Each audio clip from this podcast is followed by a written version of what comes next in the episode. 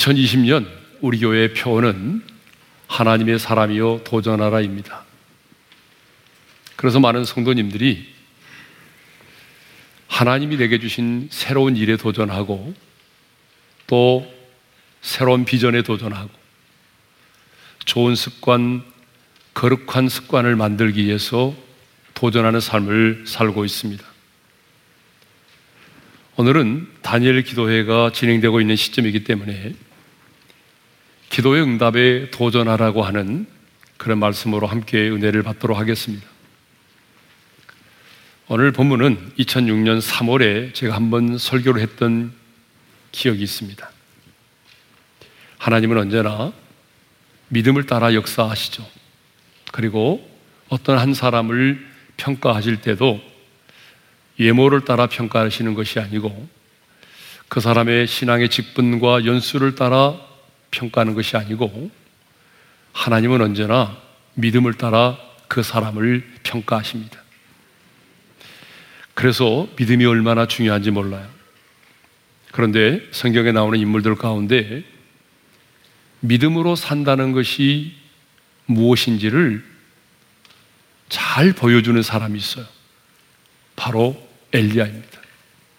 엘리야는 믿음으로 산다는 것이 무엇인지, 믿음의 실체가 어떤 것인지, 또 믿음의 기도가 얼마나 이력이 있는지를 우리에게 잘 보여주고 있습니다. 오늘 본문에 앞서 엘리야는 갈멜산에서 바알의 선지자들과 치열한 영적인 전투를 벌였습니다. 여러분, 우리가 잘 알고 있는 것처럼 갈멜산의 영적인 전투는요, 누가 하늘에서 불을 내려서 그 번제물을 태우느냐의 싸움이었습니다. 먼저 바알을 섬기는 선지자들이 송아지를 잡아서 제단에 올려놓고 아침부터 저녁까지 바알이여 응답하소서, 바알이여 응답하소서 크게 소리를 지르며 부르짖었습니다. 그렇지만 아무 응답이 없었어요. 그러자 나중에는요, 칼과 창으로 자신들의 몸을 자해하면서 그 단 주변을 맴돌기 시작을 했어요. 그렇지만 어떤 소리도, 어떤 응답도, 어떤 불도 임하지 않았습니다.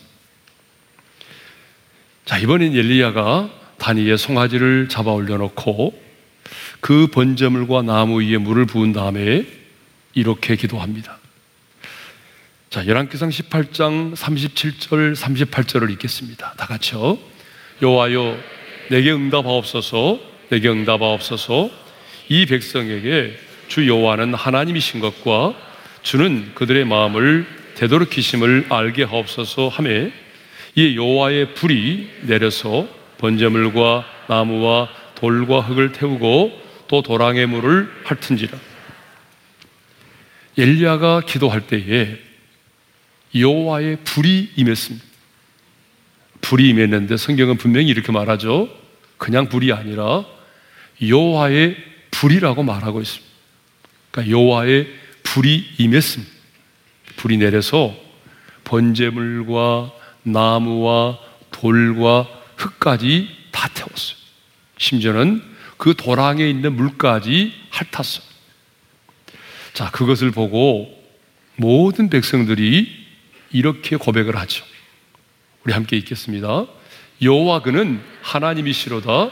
여호와 그는 하나님이시로다. 엘리야는 바알의 선지자들을 한 사람도 도망가지 못하게 만들고 그들을 기손 시냇가로 데리고 가서 거기서 그들을 죽였습니다. 얼마나 통쾌한 승리입니까? 성도 여러분, 이 갈멜산의 영적인 전쟁은 단순히 이기고 지느냐의 싸움이 아니었습니다.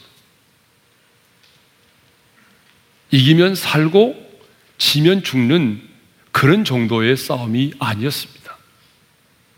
이 갈멜산의 이 영적인 전쟁은요, 지난 삼 년 육 개월 동안의 이 가뭄의 재앙이 누구로 인하여 왔느냐 어떤 신이 이 땅 가운데 이런 재앙을 내렸느냐를 판가름하는 싸움이었습니다. 다시 말하면 엘리야를 비롯하여 여호와를 믿는 자들이 바알의 신을 진노했기 때문에 바알이 진노하여 이 땅 가운데 이런 가뭄을 내렸느냐, 아니면 아합과 이스라엘 백성들이 우상을 숭배함으로 하나님을 진노케 해서 하나님이 이 땅 가운데 이런 진노를 내리셨느냐, 그것을 판가름내는 싸움이에요. 그러니까 결국은 바알이 참신이냐 아니면 여호와 하나님이 참신이냐, 이것을 지금 판가름내는 그런 영적인 전쟁인 것이죠. 이렇게 중요한 싸움에서 엘리야는 멋진 승리를 거두었습니다. 그리고 그 바알을 숭배하는 자들을 잡아 죽였어. 그리고 이 승리를 통해서 엘리야는 하나님만이 유일하신 참 하나님이심을 만방에 드러내었습니다. 그런데 오늘 본문을 보게 되면 엘리야는 이 영적 전쟁의 승리의 감격과 기운이 채 사라지기도 전에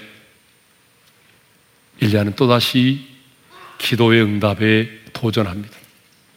여러분, 엘리야는 끊임없이 도전하는 사람이었습니다. 바알에게 도전했고 아합과 이세벨에게도 도전했고 오늘 본문을 보게 되면 기도의 응답에 도전합니다. 이것을 보게 되면 엘리야는요, 한 번의 승리에 연연하지 않았습니다. 한 번의 그 승리에 도취되지 않았습니다. 그래서 또다시 기도의 응답에 도전하기 위해서 갈멜산 꼭대기를 향하여 올라갔습니다. 여러분, 우리도 그런 삶을 살아야 됩니다. 한 번에 승리했다고, 한 번 승리했다고 그 승리에 도취되거나, 한 번 승리했다고 그 승리에 연연하거나, 한 번 기도의 응답을 받았다고 그래서 그 응답에 머물러서는 안 된다는 것입니다. 우리는 하나님의 나라에 갈 때까지 끊임없이 승리에 도전해야 되고 기도의 응답에 도전해야 합니다. 그런데 사십이 절을 보게 되면요, 엘리야만이 아니라 아합 왕도 함께 갈멜산을 향하여 올라가고 있습니다. 사십이 절 상반절의 말씀을 함께 읽겠습니다. 다 같이요. 아합이 먹고 마시러 올라가니라. 엘리야가 갈멜산 꼭대기로 올라가서 땅에 꿇어 엎드려 그 얼굴을 무릎 사이에 넣고. 여러분, 왜 엘리야가 지금 갈멜산 꼭대기를 향하여 올라갑니까? 등산하기 위해서입니까? 아니죠. 엘리야는 지금 기도의 무릎을 꿇기 위해서 갈멜산 꼭대기를 향하여 올라가고 있습니다. 그러면 아합 왕은 왜 올라가죠? 아합 왕은요, 먹고 마시기 위해서 올라갑니다. 그러니까 지금 두 사람이 함께 갈멜산을 향하여 올라가고 있는데, 한 사람은 기도의 응답을 받기 위하여 올라가고 또 한 사람은 먹고 마시기 위해서 올라갑니다. 또 한 사람은요, 삼 년 육 개월 동안 비가 내리지 않아서 가물어 메마른 땅에 기도의 응답을 통하여 하나님이 주신 비를 내리기 위해서 올라가고, 또 한 사람은 먹고 마시기 위해서 올라갑니다. 자, 함께 올라가고는 있지만 두 사람의 목적이 너무 다르죠. 그런데 우리는 이 두 모습을 통해서 우리의 삶의 현장에서 이러한 모습을 쉽게 볼 수 있다는 거죠. 자, 예를 들어 보겠습니다. 우리가 직장에 가게 되면 동일한 직장에서, 동일한 공간 안에서 직장 생활하고 있는 동료들을 만나게 됩니다. 똑같은 직장에서 동일한 일을 하고 있는데 그 일을 하는 이유와 목적이 너무 다릅니다. 한 사람은 단순히 먹고 마시는, 다시 말하면 먹고 사는 인생의 생존의 문제만을 위해서 그 직장에서 일을 합니다. 그러나 또 한 사람은 하나님의 사람이겠죠. 이 사람은 먹고 사는 문제만을 위해서가 아니라 나의 삶이 하나님께 드려지는 거룩한 예배임을 깨닫고 하나님께 영광을 돌리기 위해서 그 직장에서 일을 합니다. 너무 다르죠. 여러분, 운동선수가 똑같이 운동을 합니다. 그런데 한 사람은 그 운동을 하는 이유가 뭐예요? 내가 운동을 열심히 해서 좋은 성적을 내서 출세하고 성공하기 위해서.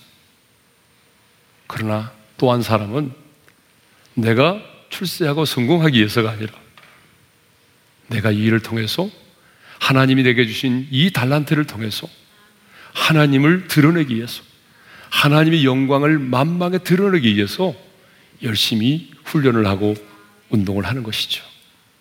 여러분, 이렇게 동일한 공간, 동일한 시간, 동일한 일을 하고 있지만 여러분, 그 삶의 이유와 목적은 너무나 다를 수가 있다는 것입니다. 그래서 인생은요, 열심히 사는 것도 중요하지만 뭐가 중요해요? 방향이 더 중요하다는 것입니다. 그러면 누가 기도의 응답에 도전합니까? 누가 기도의 응답에 도전하죠? 응답에 확신이 있는 자입니다. 기도는 아무나 하는 게 아니죠. 기도는 하나님의 자녀된 자가 하늘에 계신 아버지에게 하는 것입니다.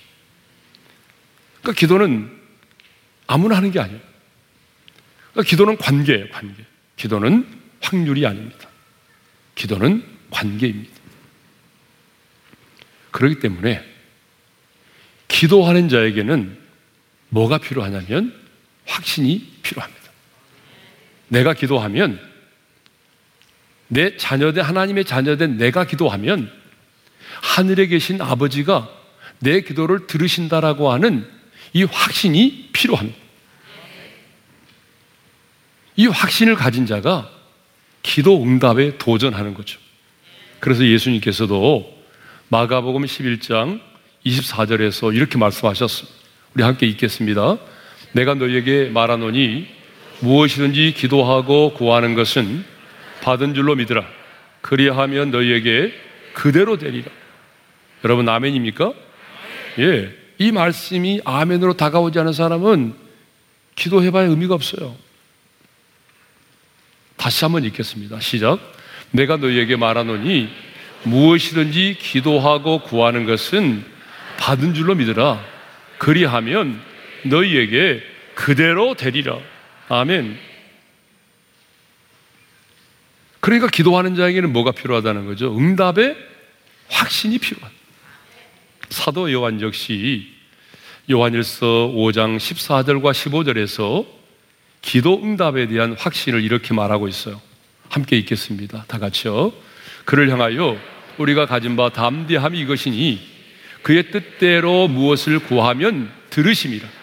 우리가 무엇이든지 구하는 바를 들으시는 줄을 안즉 우리가 그에게 구한 그것을 얻은 줄을 또한 아느니라.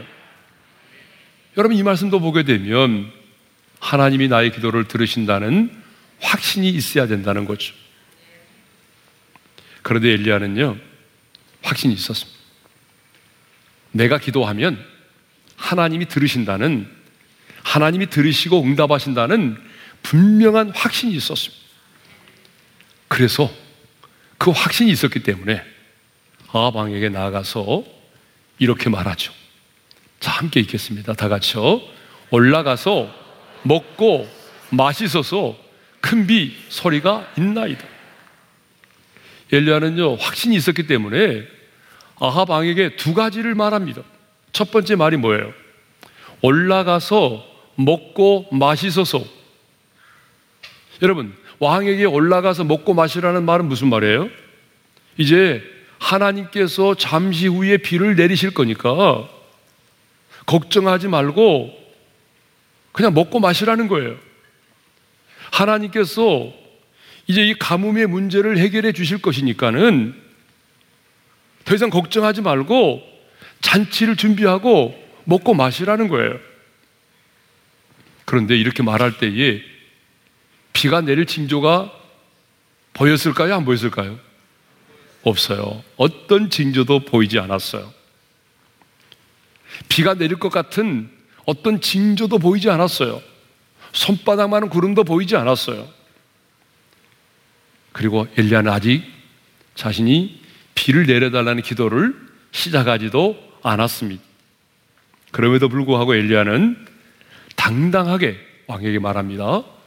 비를 내려주실 것이니까, 우리 하나님께서 비를 내리실 것이니까 당신은 걱정하지 말고 올라가서 먹고 마시도록 하십시오. 여러분, 얼마나 확신이 있으면 이렇게까지 말하겠어요? 예? 두 번째는 무슨 말하죠? 큰 비 소리가 있나이다. 큰 비의 소리가 있다라고 말했어요. 아니, 아직 비가 내리지도 않는데 엘리야는요, 큰 비의 소리가 있다라고 말했어요. 이것을 보게 되면 엘리야는요, 남들이 듣지 못하는 영적인 기가 있었어요. 여러분, 그 현장에는 엘리야만 있는 게 아니잖아요. 엘리야의 종도 있었고 아방의 종들도 있었고, 어떤 신이 참신인가를 알아보기 위해서 많은 사람들이 몰려와 있었거든요. 그런데 그렇게 많은 사람들이 있었지만 하나님의 사람인 엘리야만이 큰 비의 소리를 듣고 있었다는 거죠. 아직 비가 내리지 않았지만 하나님께서 행하실 일에 대한 소리를 이미 듣고 있었습니다. 엘리야는 이렇게 기도 응답에 대한 확신을 가지고 있었기 때문에 아합 왕에게 나가서 말합니다. 왕이여, 올라가서 먹고 마시소서. 큰 비 소리가 있나이다. 이 말은 그냥 대충 해본 소리가 아닙니다. 선지자로서의 자존심 때문에 그냥 대충 해본 얘기가 아니에요. 여러분, 생각해 보십시오. 아합 왕이 어떤 사람입니까? 평범한 사람이 아니에요. 이스라엘의 왕 중에서 가장 악한 왕이에요. 이런 악한 왕 앞에 가가지고, 예, 감히 이렇게 말할 수가 있어요? 확신이 없다면 이렇게 말할 수가 없어요. 이렇게 엘리야에게는 기도 응답에 대한 뭐가 있었어요? 확신. 기도 응답에 대한 분명한 확신이 있었던 것입니다. 그러면 이렇게 엘리야가 기도의 응답을 확신할 수 있었던 근거는 뭘까요? 여러분, 확신에는 근거가 있어야 돼요. 그 첫 번째 근거가 뭔지 아세요? 하나님의 약속의 말씀이었어요. 자, 이스라엘 백성들의 우상 숭배로 인해서 그 땅에 삼 년 육 개월 동안 비가 내리지 않았습니다. 여러분, 한 달 아니면 두 달, 석 달, 이 짧은 기간에 비가 내리지 않으면 우리는 뭐라고 그래요? 무슨 봄 가뭄이라고 말하고 겨울 가뭄이라고 말하잖아요. 그런데 이른 비와 늦은 비가 임하지 않으면 농사도 지을 수 없는 그 땅에 삼 년 육 개월 동안 비가 내리지 않았으니까 여러분 어떻게 됐겠어요? 더 이상 농사는 지을 수가 없었겠죠? 시냇물도 말랐겠죠? 모든 이 땅들이 갈라지고 심지어는 생물들도 처참하게 죽어가고 있었어요. 이때 하나님께서 엘리야에게 이렇게 말씀하십니다. 일 절의 말씀이죠. 읽겠습니다. 다 같이요. 많은 날이 지나고 제삼 년에 여호와의 말씀이 엘리야에게 임하여 이르시되, 너는 가서 아합에게 보이라. 내가 비를 지면에 내리리라. 여기서 많은 날이 지났다고 그랬죠. 비가 오지 않는 적어도 삼 년 이상의 기간을 말하죠. 삼 년 육 개월 동안 비가 내리지 않았을 때 하나님께서 엘리야에게 말씀하셨어요. 뭐라고 말씀하셨습니까? 내가 비를 지면에 내리리라. 내가 비를 지면에 내리리라. 그러니 너는 이 사실을 아합 왕에게 알리라는 거예요. 왜냐 그러면 나중에 비가 내려도 아합 왕이 이 사실을 모르면 우연히 비가 내렸다고 생각할 것이니 너는 이 사실을 아합 왕에게도 알리라고 말했어요. 여러분, 엘리야가 이렇게 기도의 응답을 확신할 수 있었던 근거가 뭐예요? 하나님의 약속의 말씀 때문이었습니다. 엘리야가 이렇게 기도의 응답을 확신할 수 있었던 근거는 자기의 어떤 간절한 소원이나 바람 때문이 아니었어요. 하나님께서 주신 약속의 말씀 때문이었습니다. 그렇습니다. 우리의 신앙생활의 모든 확신은 하나님의 말씀 때문입니다. 우리의 신앙생활의 모든 확신의 근거가 뭐예요? 하나님의 말씀입니다. 우리는 그 말씀 때문에 구원의 확신을 갖는 것이에요. 내 느낌과 감정을 뛰어넘어서 하나님이 내게 주신 약속의 말씀 때문에 구원의 확신을 갖는 것입니다.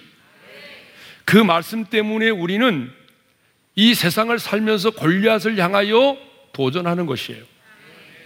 하나님이 내게 주신 약속의 말씀 때문에 우리는 영적 전쟁의 선봉에 서는 것입니다.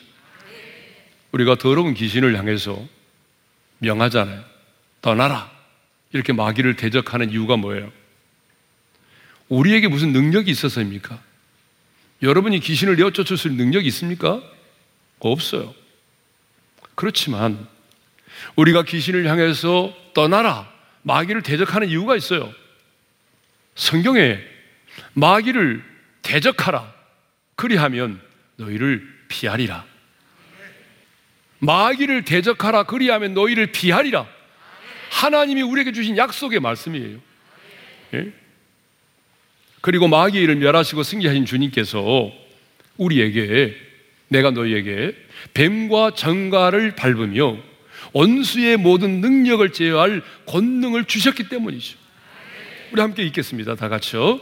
내가 너희에게 뱀과 정갈을 밟으며 원수의 모든 능력을 제어할 권능을 주었으니 너희를 해칠 자가 결코 없으리라. 뿐만 아니라 우리 예수님께서 내 이름으로 귀신을 쫓아낼 것을 명하셨기 때문이죠. 여러분, 마가복음 십육 장 십칠 절의 말씀을 읽겠습니다. 믿는 자들에게는 이런 표적이 따르니 곧 그들이 내 이름으로 귀신을 쫓아내며 새 방언을 말하며. 그래서 초대교회와 성도들은요, 초대교회 사도들과 성도들은 예수의 이름으로 귀신을 쫓았어요. 예수님의 이름으로 병을 고쳤어요. 예수님의 이름으로 나면서부터 안진병이 된 자를 일으켰습니다. 보냄을 받았던 칠십 인 전도단도 기뻐하며 돌아와서 이렇게 보고하죠. 다 같이요. 주여, 주의 이름이면 귀신들도 우리에게 항복하더이다. 여러분, 왜 우리가 마귀를 대적하고 귀신을 명하여 내쫓습니까? 내가 능력이 있어서가 아니에요. 하나님의 약속의 말씀 때문이에요. 또 우리가 병든 자들을 위해서 치유와 회복을 선포하며 기도하는 것도 마찬가지예요. 여러분, 제가 환자들을 위해서 기도를 많이 하고 있는데 제게 무슨 암 환자를 고칠 만한 능력이 있습니까? 여러분, 제가 무슨 능력이 있습니까? 아무것도 없어요. 하나님 앞에서는 말은 막대기와 같아요. 그렇지만 왜 우리는 치유와 회복을 명령하고 선포하고 기도합니까? 예수님께서 십자가에 달려 죽으실 때에 우리의 죄만이 아니라 우리의 연약함과 질병과 저주를 담당하셨기 때문입니다. 이사야 선지자의 예언처럼 채찍에 맞음으로 나음을 얻었기 때문입니다. 아니, 우리 예수님께서 우리에게 병든 사람에게 손을 얹은 즉 나음을 얻으리라고 말씀하셨기 때문입니다. 그러니까 우리의 모든 확신은 하나님의 말씀 때문입니다.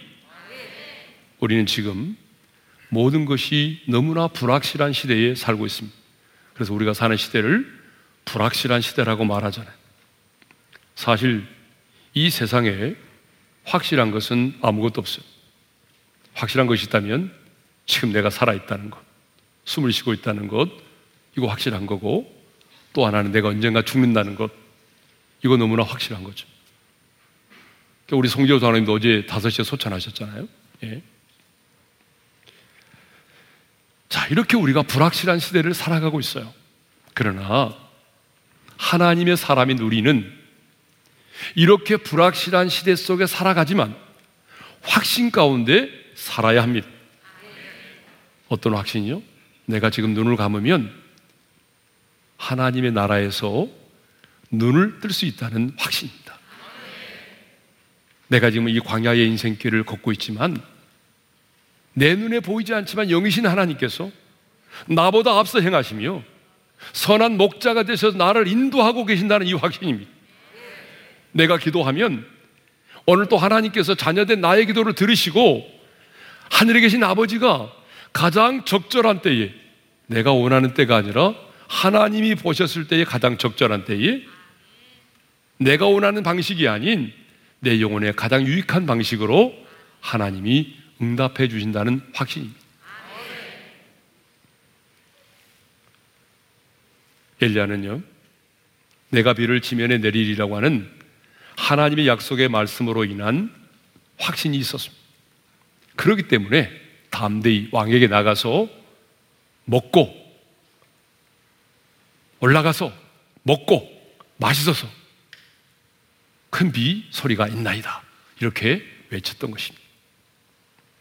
그러므로 우리도 기도의 응답을 확신하고, 기도의 응답을 확신하며 기도하려면 여러분의 간절한 소원 이전에 내게 주신 약속의 말씀을 붙잡아야 합니다. 그리고 그 말씀을 붙들고 씨름해야 됩니다.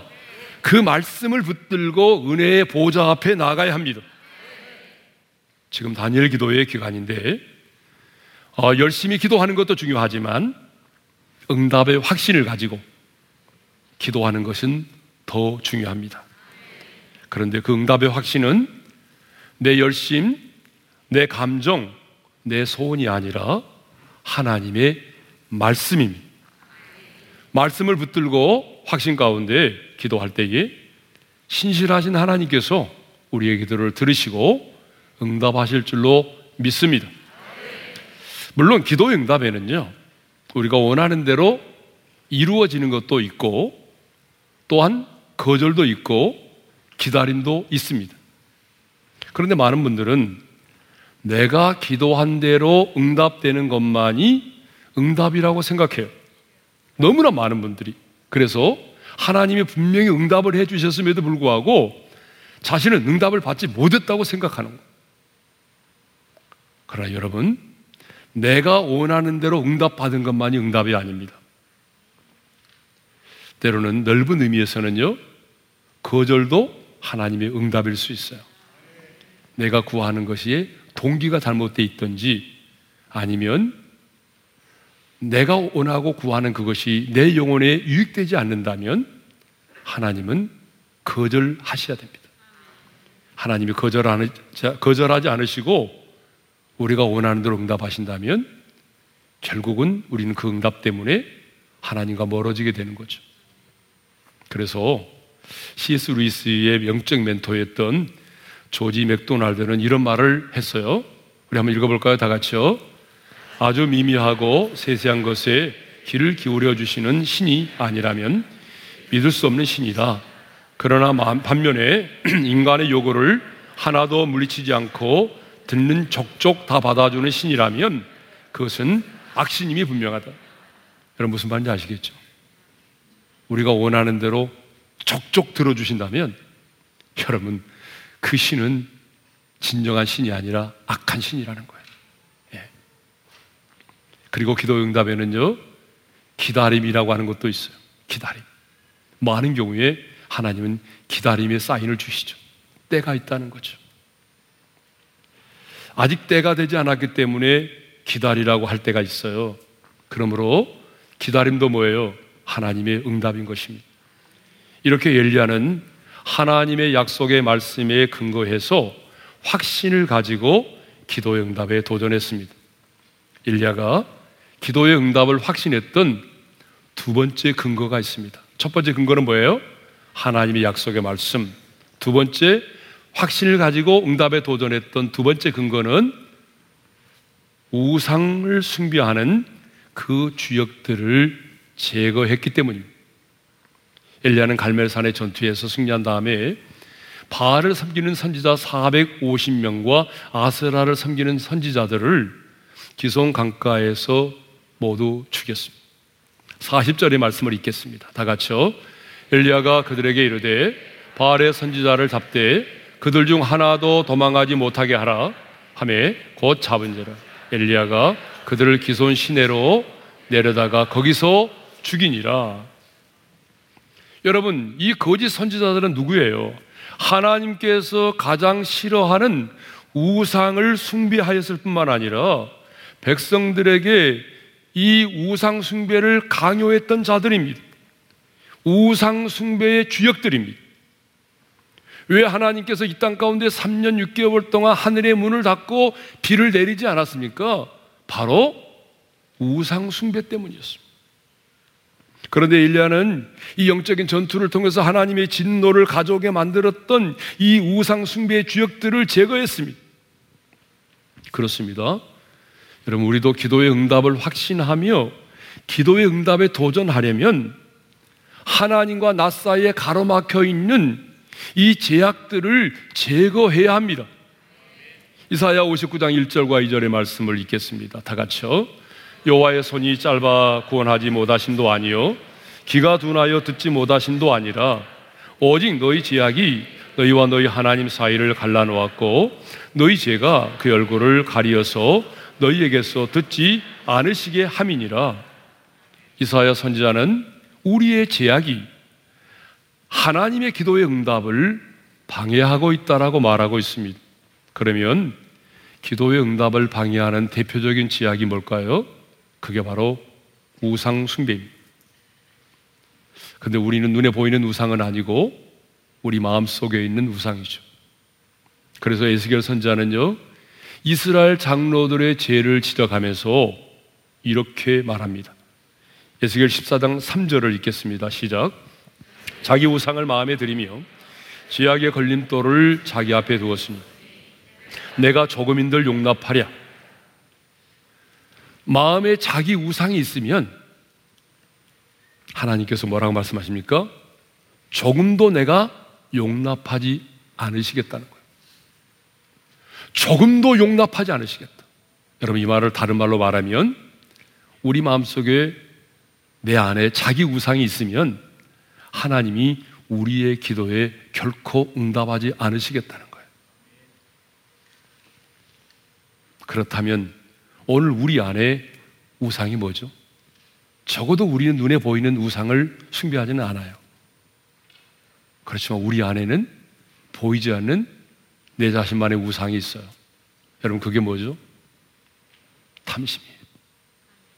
하나님보다 더 사랑하고 하나님보다 더 의지하고 하나님보다 더 중요하게 생각하는 거예요. 그것이 뭡니까? 어떤 사람에게는 물질일 수 있어요. 어떤 사람에게는 명예일 수도 있어요. 어떤 사람에게는 내 자녀일 수도 있는 거예요. 엘리야는 이렇게 하나님께서 진노하셨던 우상 숭배의 주역들을 제거함으로써 기도의 응답을 확신했습니다. 그렇다면 하나님, 우리도 하나님과 우리 사이의 제약들, 특히 마음속에 있는 우리의 우상들을 제거해야 합니다. 그래야 기도 응답의 확신을 가질 수 있습니다. 자, 이렇게 기도의 응답을 가졌던, 응답을 확신했던 엘리야는요, 이제 기도의 응답에 도전하기 위해서 갈멜산 꼭대기를 향하여 올라갔습니다. 사십이 절의 말씀을 읽겠습니다. 다 같이요. 엘리야가 갈멜산 꼭대기로 올라가서 땅에 꿇어 엎드려 그의 얼굴을 무릎 사이에 넣고.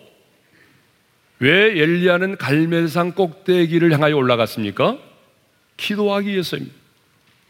무릎 꿇어 기도하기 위해서입니다. 엘리야는 하나님으로부터 이미 내가 비를 지면에 내리리라고 하는 하나님의 약속을 받았어요.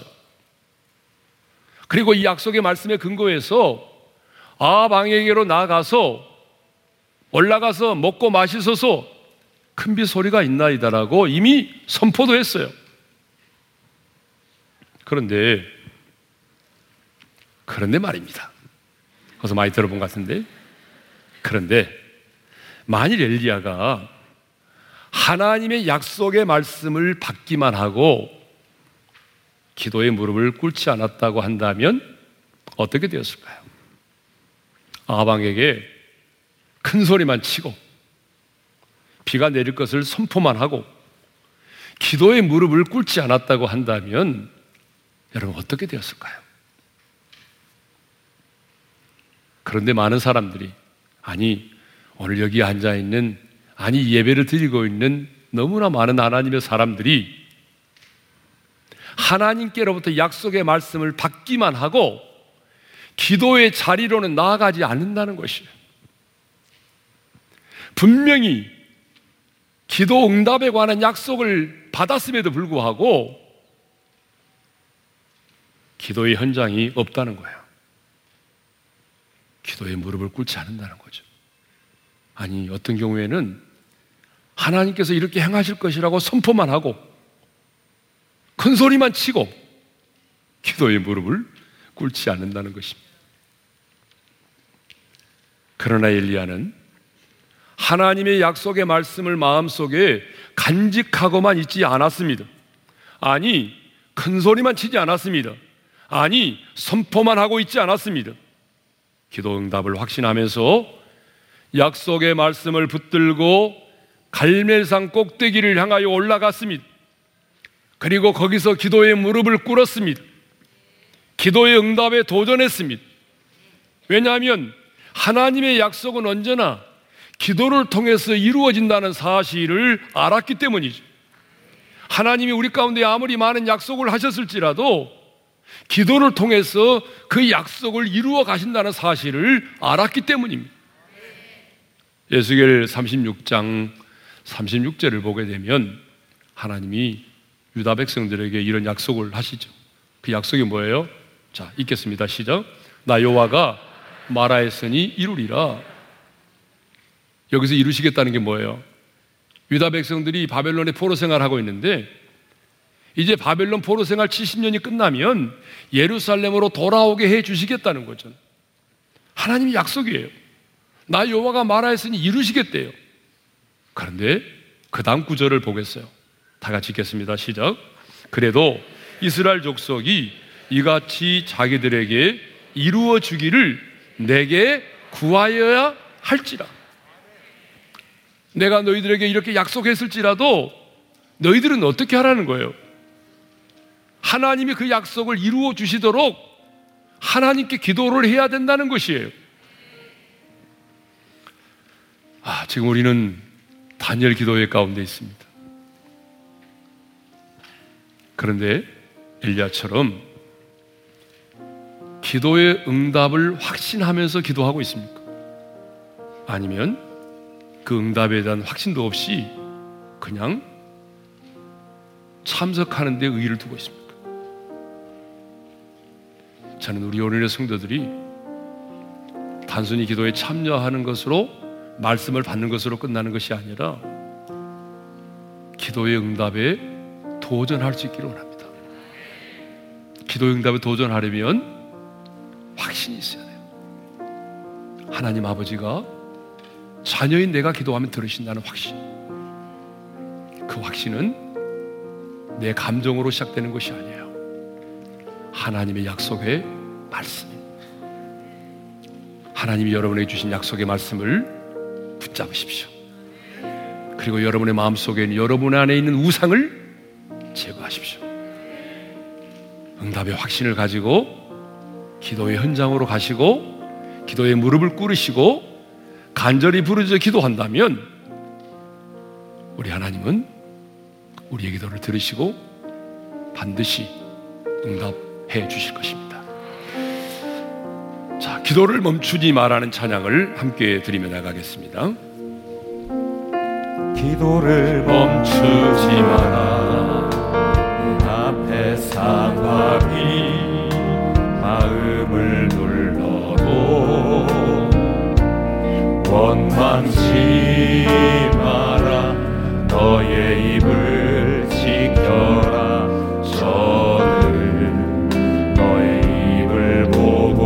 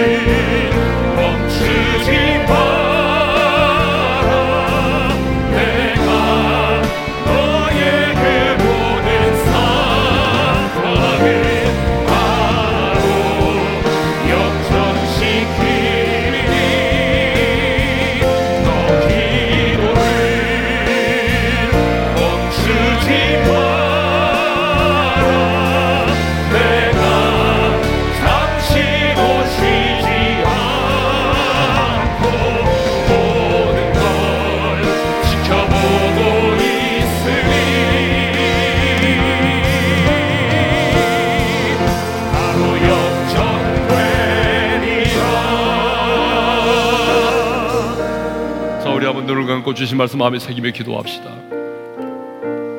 하나님의 사람은 도전하는 사람입니다. 엘리야는 도전했습니다. 기도의 응답에 도전했습니다. 그런데 여러분, 기도의 응답에 도전하는 사람에게는 확신이 있어야 돼요. 내가 기도하면 하나님이 반드시 들으시고 응답하신다는 확신이 있어야 돼요. 근데 그 확신은 내 간절함, 내 소원으로부터 나오는 것이 아니에요. 하나님이 약속의 말씀을 근거해야 돼요.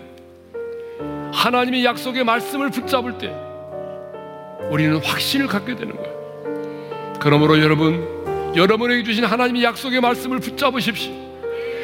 그리고 여러분의 마음속에는 그 우상들을 제거하십시오. 그리고 기도의 현장으로 가십시오. 무릎을 꿇어 기도하십시오.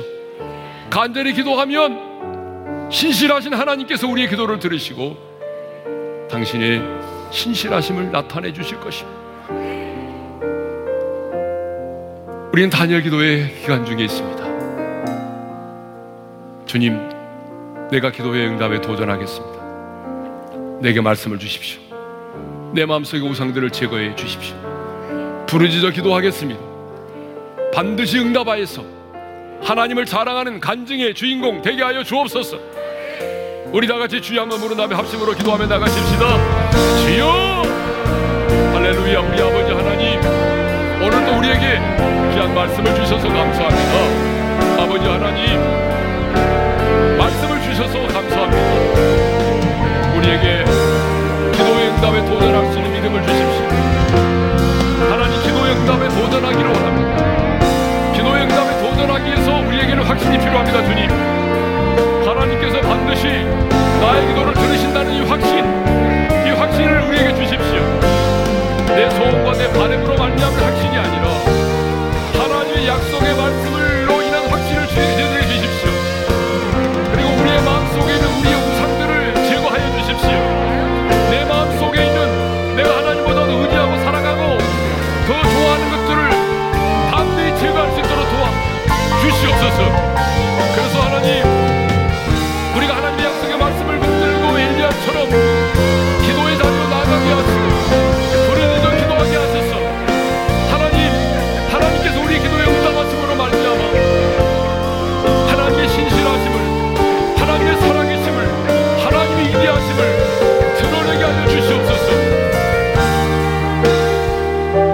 아버지 하나님, 기도의 응답에 도전하는 삶을 살겠습니다. 우리에게 확신을 주십시오.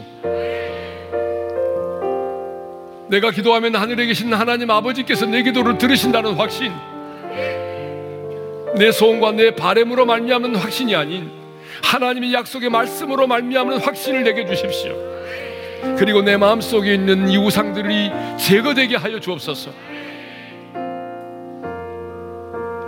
말씀을 받는 것으로 끝나지 말게 하시고, 선포하는 것으로 끝나지 말게 하시고, 기도의 현장을 찾게 하시고, 기도의 무릎을 꿇게 도와주셔서 마침내 우리의 기도 응답하시는 하나님의 신실하심을 우리 모두가 경험하게 도와주시옵소서. 이제는 우리 주 예수 그리스도의 은혜와 하나님 아버지의 영원한 그 사랑하심과 성령님의 감동, 감화, 역사하심이 기도 응답에 도전해서 하나님의 신실하심을 드러내기를 원하는 사랑하는 모든 성도들 위해 이제로부터 영원토록 함께 하시기를 축원하옵나이다. 아멘.